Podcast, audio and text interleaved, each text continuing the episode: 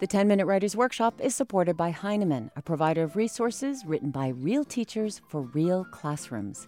Heinemann values teachers as decision makers and students as curious learners. Discover the path to lifelong professional learning at Heinemann.com. Heinemann, dedicated to teachers. Just like a package from Blue Apron, our executive producer Maureen McMurray just arrives, ready to go and tell us what's going on in the food facts. Hello, executive producer Maureen McMurray. Hello, host Virginia Prescott. Yes, I do have some fun literary food facts for you. Today, did you know that John Steinbeck was a total locavore, like before locavore was a trendy thing that it is now. No, I figured he was like rambling across the country like like a tumbleweed following the Okies. He was and eating locally along the way. When he lived in Long Island, it is said that he would actually go clamming for his dinner. He would fish. He lived in England for a time and he actually would go on the property and forage for greens for his dinner. He was totally ahead of the curve. Well, now you can take a page from Steinbeck's book, courtesy of Blue Apron, because I do not have greens to forage on my property, nor do I have a clam bed. Check out this week's menu and get your first three meals free with free shipping by going to blueapron.com slash 10 minute. You will love how good it feels and tastes to create incredible home cooked meals with Blue Apron. So don't wait. That's blueapron.com slash 10 minute. Blue Apron, a better way to cook.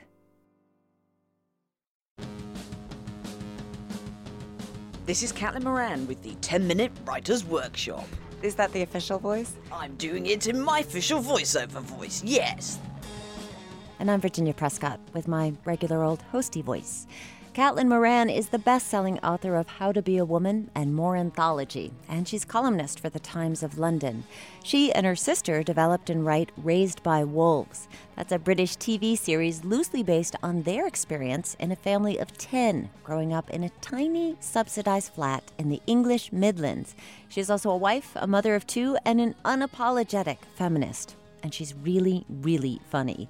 Caitlin Moran is now out with Moranifesto. It's her second collection of columns and essays. The Harvard Bookstore sponsored her event to talk about the book at the Brattle Theater in Cambridge, Massachusetts. Sarah Plourde and I caught up with her before she went on stage. We found her warm, playful, and not at all anxious about going on stage or about writing. I have to say, I find all writing really easy. Uh, I've just, it's never been a problem. It's where I'm happiest. I feel physically joyful in front of a keyboard. I get a kind of tingling in my fingers and in my breast area. Um, sometimes my mouth waters as if I'm about to eat something delicious. It's literally my happy place. So I'd love to be able to tell you an agonized story about how difficult it is to be an artist, but it's actually really easy. I wondered about that because you do write so much, and I thought maybe it's being on deadline all the time that makes her so prolific.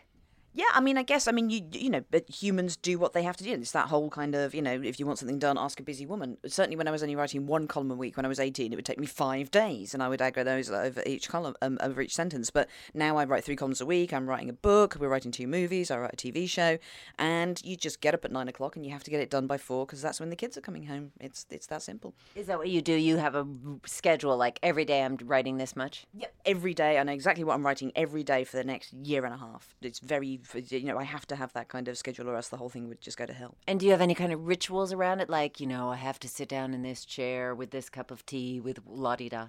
there's this incredibly ancient ritual that was passed down. There's, there's, kind of this sort of secret brotherhood of writers, and I was lucky enough to go to one of their drinking clubs once, and uh, they sort of swore me to secrecy about this. And they said that what you must do if you want to write a certain amount of words every day is sit on the chair and don't get up until you've finished. Um, and that has worked really well, but don't tell anyone else that secret. Uh, yes. It's between us. do you? How do you know when to walk away though if it's not flowing? I mean, it's never not flowed. I mean, I just, I would really like to manufacture some kind of problem here, but like, kind of because I know what I have to write all the time. Like, I just make sure that the day before I'm thinking about what I have to write. So I'm not thinking. I do the thinking the day before, and when I sit down, I'm simply there to transcribe it. Uh, and I will smoke three cigarettes, uh, and I will sit on my posturally correct stool, and then when the kids come home, I'll make their tea. Like, kind of. I mean, I've just been doing it for a very long time. If if I couldn't, if I wasn't this fast and efficient, I would really, I would shout at me and go, "Why have you not learned how to do this yet, woman? you have been doing this a long time." Come on. How did you form that discipline? It just always happened like that? Uh, well, I, I, had the useful grounding of absolute pure terror and complete abject poverty, and those two things really will teach you to write quite quickly and quite efficiently. So when I was 13, it was very obvious that my family was going to be poor forever. We were raised on benefits, there were eight of us, we were homeschooled, uh, and so it became very clear that not only in order to ever be able to have any money and buy myself a pair of shoes, uh, but also to be able to meet another human being and kiss them possibly with tongues, uh, I would have to teach myself a trade, writing, go out there, have some money, and if I had to, pay someone to me. It all seemed very obvious. So, for somebody who is a new writer, just beginning, who wants to write books like you or a column or television shows, what do you think is the most common mistake they make?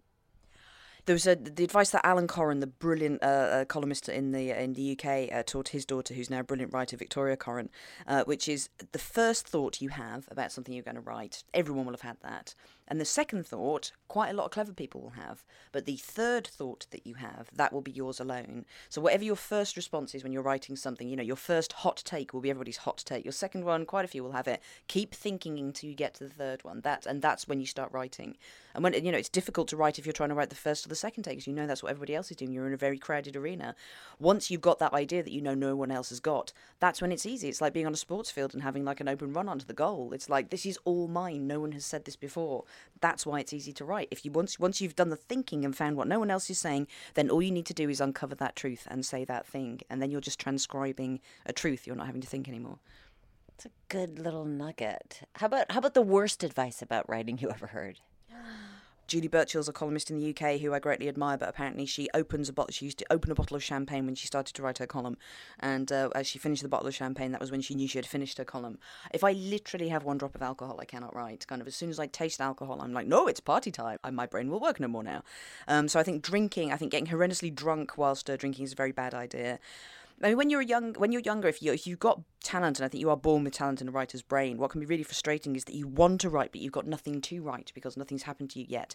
So you do need to understand that, and it's a brilliant excuse to have that. You know, your teenage years and your twenties and maybe your thirties are going to have to be you going out there and having messy experiences, so that you gather material to sit down and write in your forties once you're tired and your knees have gone. Is there a book or a work that made you want to be a writer? Uh, I was really lucky. One of the things that I realised, particularly if you're a woman writer out there, you know, a girl, and you're kind of, you know, you're, you're wondering why things seem to be quite difficult for you. One of the things that I realised that being home educated, I wasn't reading the curriculum that you're supposed to read. And had I read the curriculum I was supposed to read, it would have been dominated by male writers. And necessarily, most of the female characters that I would be reading would be through the male gaze. And it's a horrible one. When I finally got around to reading Roth and Faulkner and Chandler, I was just like, I don't like these women. I would have felt terrible if those are the women that I'd read about in books. Being self educated, I just naturally honed in without thinking about it to female writers. So I was brought up on Jane Eyre and Jane Austen, Anne of Green Gables, what Katy did, and these were all brilliant female role models. Um, so I, I would say for, for women, go out there and find you know you, you know find writers that make you feel good about yourself, that you think oh I could write like that. And for me, when I read women, I went okay now I know I can write. Don't you think sometimes when people say, "Oh, she's a great woman writer," it's code for something else? Yeah, people won't say that in the future. Like, kind of, it's, it's just going to be one of those things that, that people won't say. In the same way, when people go, she's a massive bitch, and in the future, we'll just be, no, no, she's the president. Like, kind of, you know, we'll stop saying things like that. Is there a desert island book that you have in mind?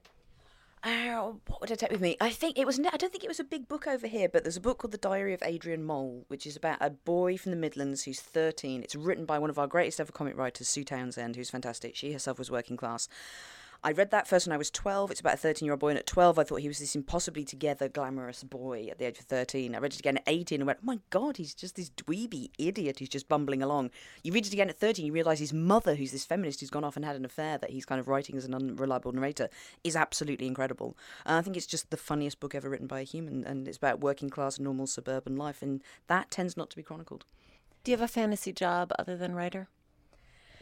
No, I've got to say, I've looked around and I think this is the best job. I've got a little office at the bottom of my garden now, and I can just walk down there in the morning with a cup of tea and a pack of cigarettes, and I sit down and I just write until I've made myself laugh or until I feel I've uncovered a thing that needed to be said, uh, and then I lock the door of the shed and go into the house and and go and watch Westworld. It's uh, life couldn't be any better than that. Caitlin Moran, thank you so much. Oh, my absolute pleasure. Thank you. Caitlin Moran, author of How to Be a Woman, Moranthology, and now Moranifesto. Did you hear her slip in that movie thing?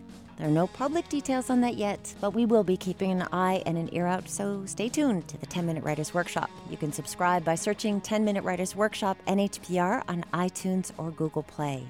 The 10 Minute Writers Workshop is a production of NHPR. It's produced by Sarah Plourde with help from Maureen McMurray. And our thanks to Hurry Up for music in this episode. We encourage you to take Caitlin Moran's advice and sit yourself down and write a review for the 10 Minute Writers Workshop. I'm Virginia Prescott. Until next time. You already write for television, you write a regular column, you write books, and now you're trying to hone in on our official voiceover kind of work? Bitch gotta pay rent. That's always been my motto.